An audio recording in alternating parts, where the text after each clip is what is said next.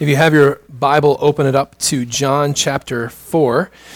For some of you, this sounds a lot like deja vu. You have, you have experienced this before. Uh, deja vu is that, that weird out of body experience that, that you, have, you know what's happening before it happens, or you've seen something that you've seen somewhere before, and it sounds or thinks or feels somewhat familiar, but you can't quite place it.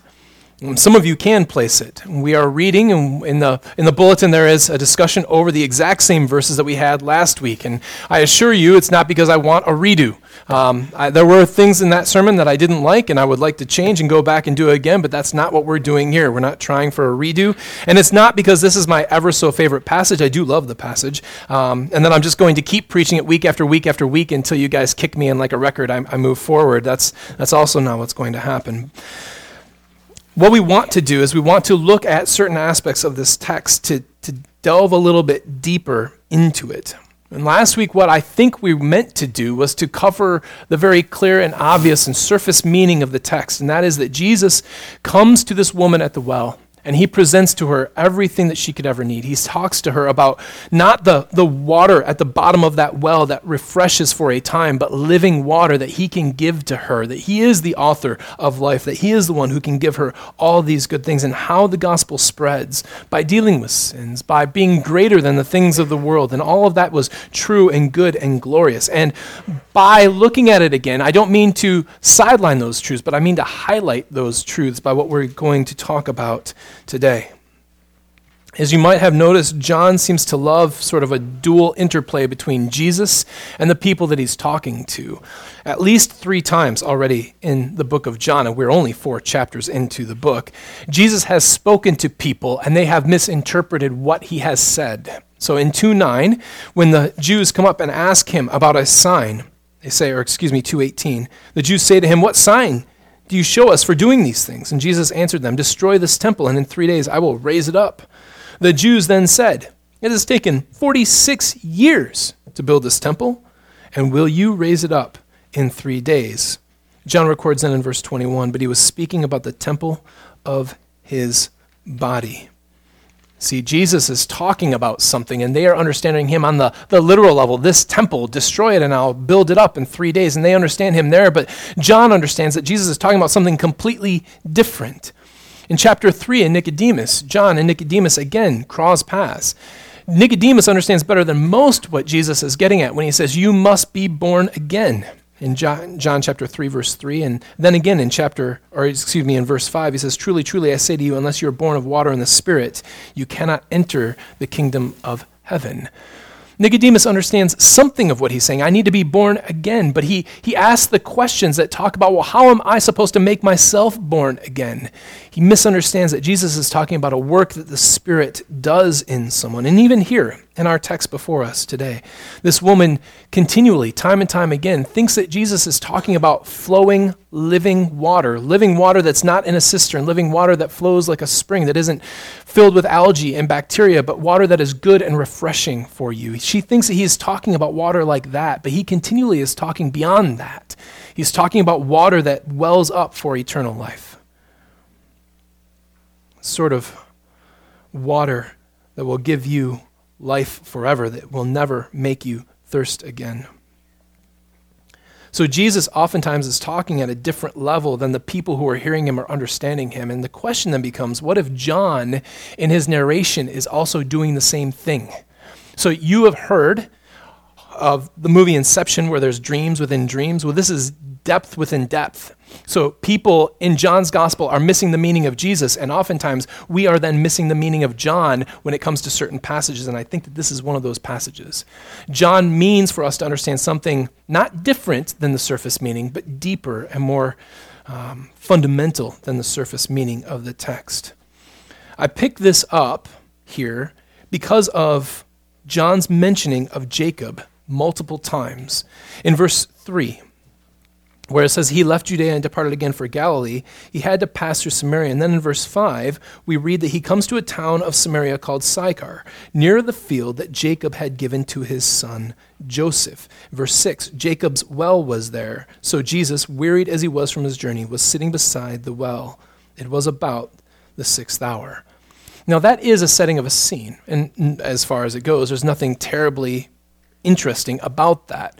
It's Jacob's well. That's great. And, and it was in the field that Jacob had sold to Joseph. But the question is, why, why mention Jacob there? Why set the scene by giving us a geographical description that we really don't need? The fact that Jacob sold the well, or gave the well, or excuse me, Jacob sold the land to Joseph, actually has no import in the text at all.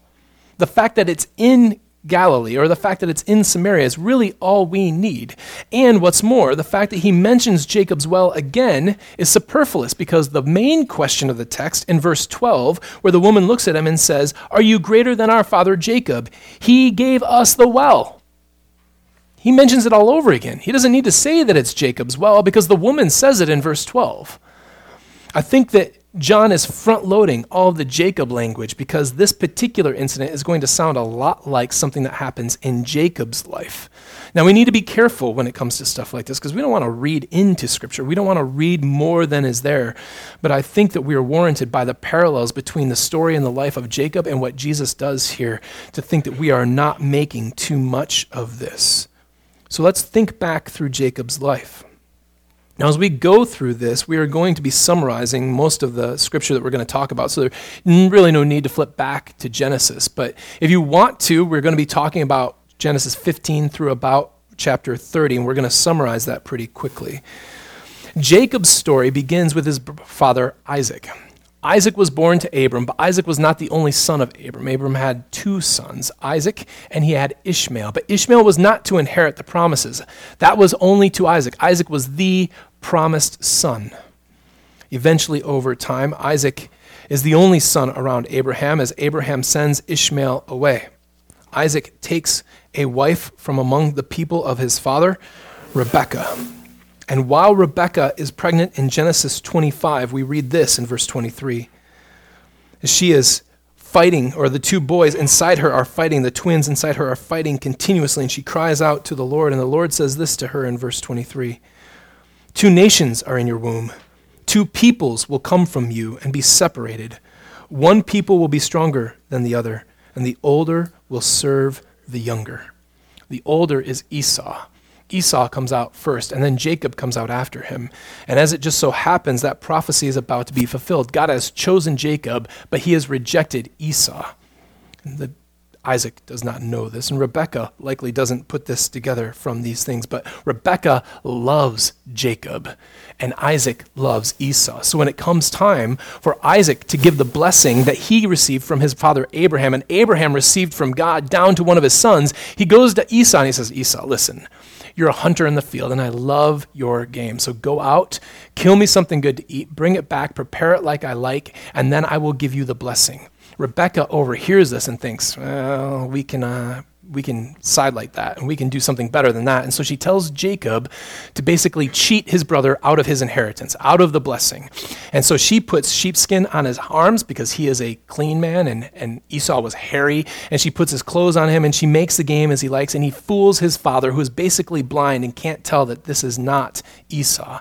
And he blesses him. And the blessing that he gives him is incredibly important in Genesis 27, 28, and 29 because it sounds a lot like Genesis 12, 3. Those who bless you, I will bless, and those who curse you, I will curse. That is the exact same blessing that he gave to Abraham. When Esau comes back, Esau says, Where's my blessing? And it's odd. Isaac simply says, There is no blessing for you left. I have given out the blessing. Jacob cheats his brother for very good reason. His brother is quite angry. In Genesis 27:41, Esau held a grudge against Jacob because of the blessing his father had given him, and Esau determined in his heart, "The days of mourning for my father are approaching. Then I will kill my brother Jacob." In other words, once dad dies, he dies. I'm going to kill him. And that is not a minor threat from a man who is known as being a great hunter. This is what he lived his life doing. So Rebecca's got a couple of problems. Rebecca takes Jacob and she says, Listen, I want you to go far away. Your brother's anger is upon you. You need to get out of town. And as an added bonus, I don't want you taking a wife from the Hittite women because Esau had one of those wives and they were driving Rebecca nuts. And so she said, I've got a brother named Laban. Go and find Laban. And as Jacob travels north from Canaan out to the land of Laban. He approaches a well, and there at the well is a woman, and that woman is Rachel. And he sees her, and she is beautiful, and he loves her, and he works for her to make her his wife. And from the union, not only of, and there's again, Jacob, the cheat, is now cheated by Laban, his father in law. And so he has two wives and their servants. And from those two wives and their servants, we get the entire nation of Israel as Jacob's name is changed to Israel. Now, that, that is a lot of story to go over. The parallels here are important. First, the Pharisees are Esau. The Pharisees are Esau. Continually through the Gospel of John, the Jews and the Pharisees, as the particular head of the Jews, are continually seen to be after Jesus in order to make him go away and even to kill him. Jesus leaves the southern region where he was baptizing people and moves north because he learned that the Pharisees had heard about him baptizing and his ministry growing, and he clearly seems to want to avoid interaction with them. Now, this seems to be somewhat innocuous, but the Pharisees are continuous trouble for Jesus in every portion of this gospel and in every gospel. Now, every once in a while, there's a particular Pharisee who's okay, but whenever the Pharisees are labeled as a group, they almost always want bad things for Jesus. In John 7:32, the Pharisees heard the crowd murmuring these things about Jesus being great and perhaps being the Christ. So the chief priests and the Pharisees sent servants to arrest him. In John 11:57, after the raising of Lazarus, the chief priests and the Pharisees had given orders that if anyone knew where he was, he should report it so that they could arrest him. And finally, in John 18:3, Judas took a company of soldiers and some officials from the chief priests and the Pharisees and came with lanterns torches, and weapons in order that they finally might arrest him and put him on trial in order to kill him. Just as Jacob was chased out of his land by his brother Esau, threatening to kill him if not if not other things. Jesus likewise is traced out of where he was working by the Pharisees. Now those who had claimed to be the people of God, the Pharisees, by relation to the Jacob are now no better than Esau. So, again, the important part about this is the Pharisees claimed continuously in the gospel that their father was Abraham and Isaac and Jacob, and because of that, they were in the family of God. But by labeling them this way, by putting that little information there in verse 1, when the when Jesus learned that the Pharisees had heard that Jesus was making and baptizing more disciples than John, he left Judea and departed again for Galilee. If we are to read this in light of the story of Jacob, which I think that we are, it seems like Jesus is running away from them just as Jacob ran away from Esau. In other words, they are persecuting the chosen and promised son just as Esau persecuted the chosen and promised son. The people of Israel the people who are by genes related to him are no longer the people promised to God. You are not in the promised people simply because you're related to Abraham, Isaac, and Jacob. You are promised to God because you are related to Jesus Christ by faith. Listen to John 3:36 right before our passage. The one who believes in the Son has eternal life, but the one who rejects the Son will not see life. Instead, the wrath of God remains on him. John 1:12 All who did receive him, he gave them the right to be the children of God, those who believe in his name. It isn't enough to simply be related to Abraham, Isaac, and Jacob the Pharisees show themselves to be no more than Esau, a rejected child, one who is not of the promise, because they rejected the true promised child of Jesus. Why is this so? It's because by rejecting Jesus, they've rejected Israel because Jesus is Israel. Jesus is Israel here. Remember, when we think of Israel, we think, typically think of the entire nation, but that entire nation was named after one man.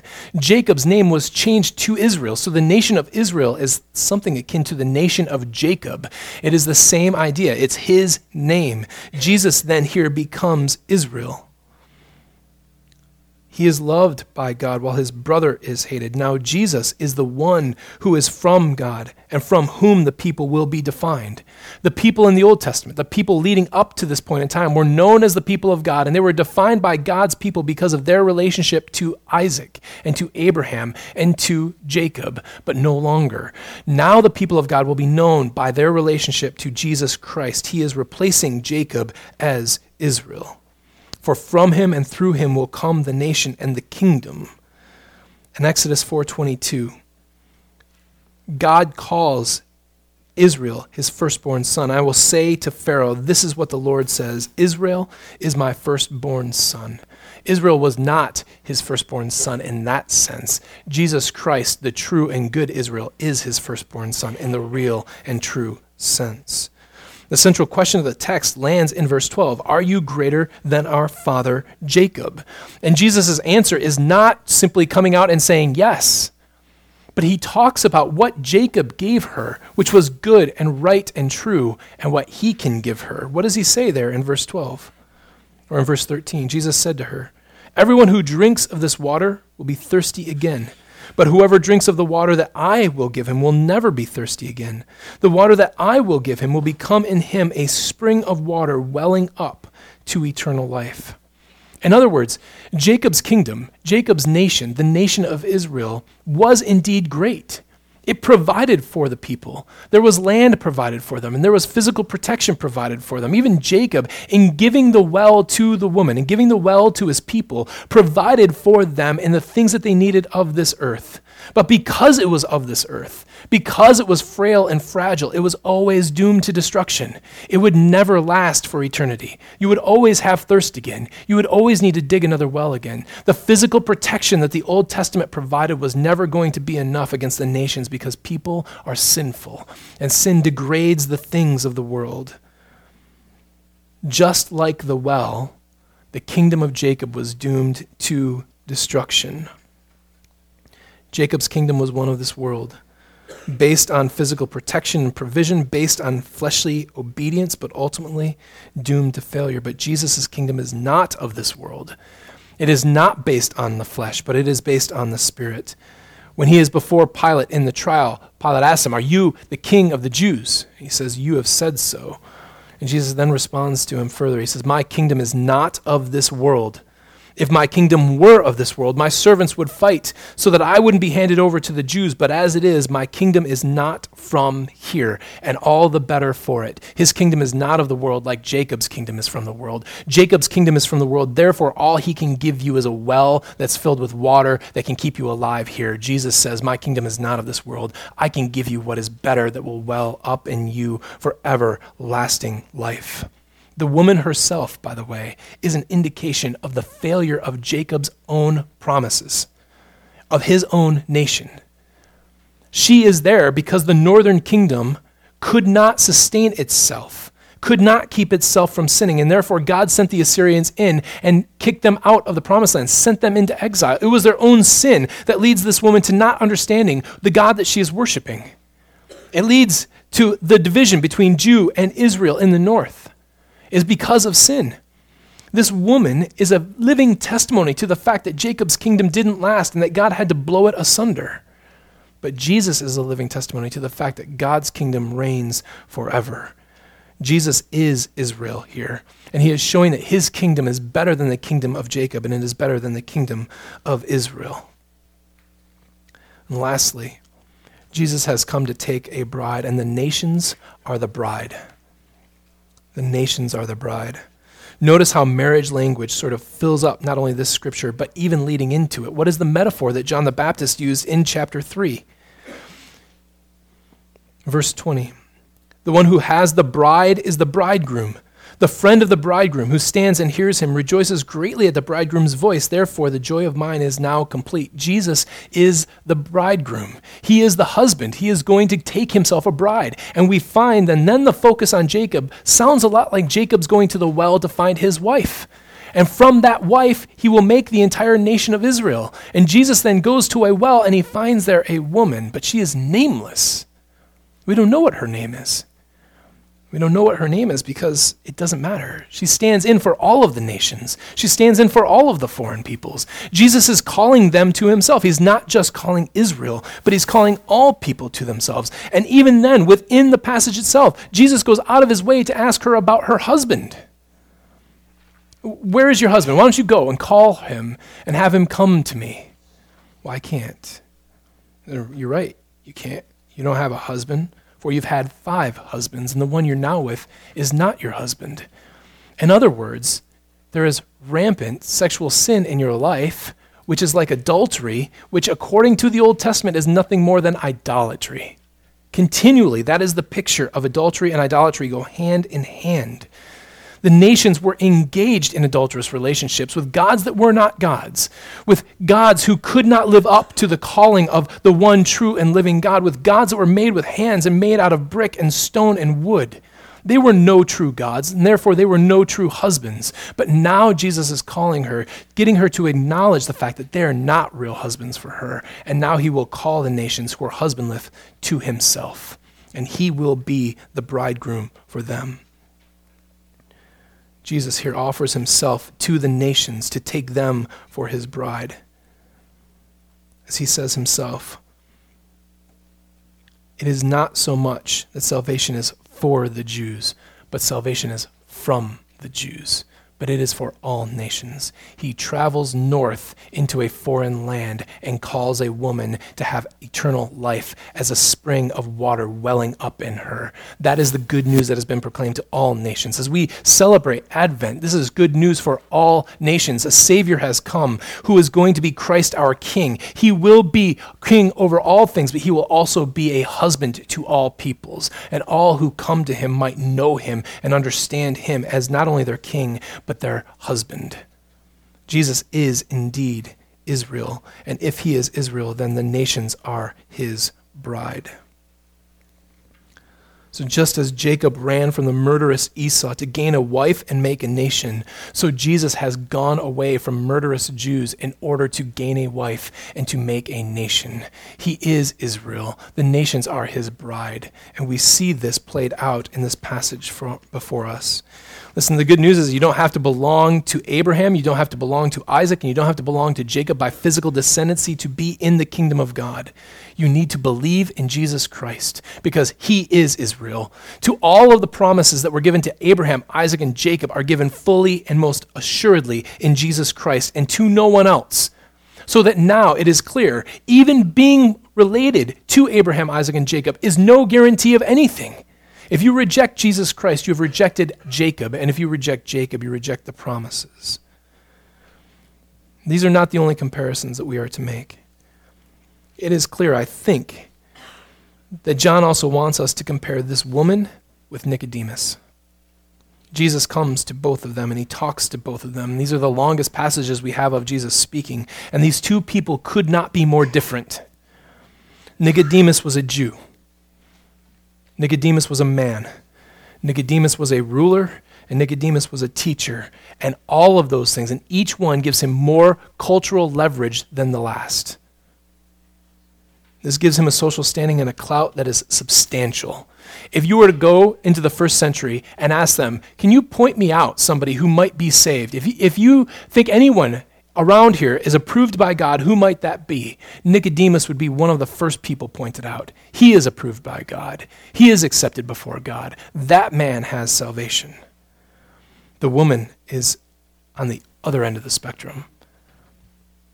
She's a Samaritan, a despised half breed. Even calling her half breed is probably close to what the Jews might have thought of her at the time. She's a woman. She's a known sinner.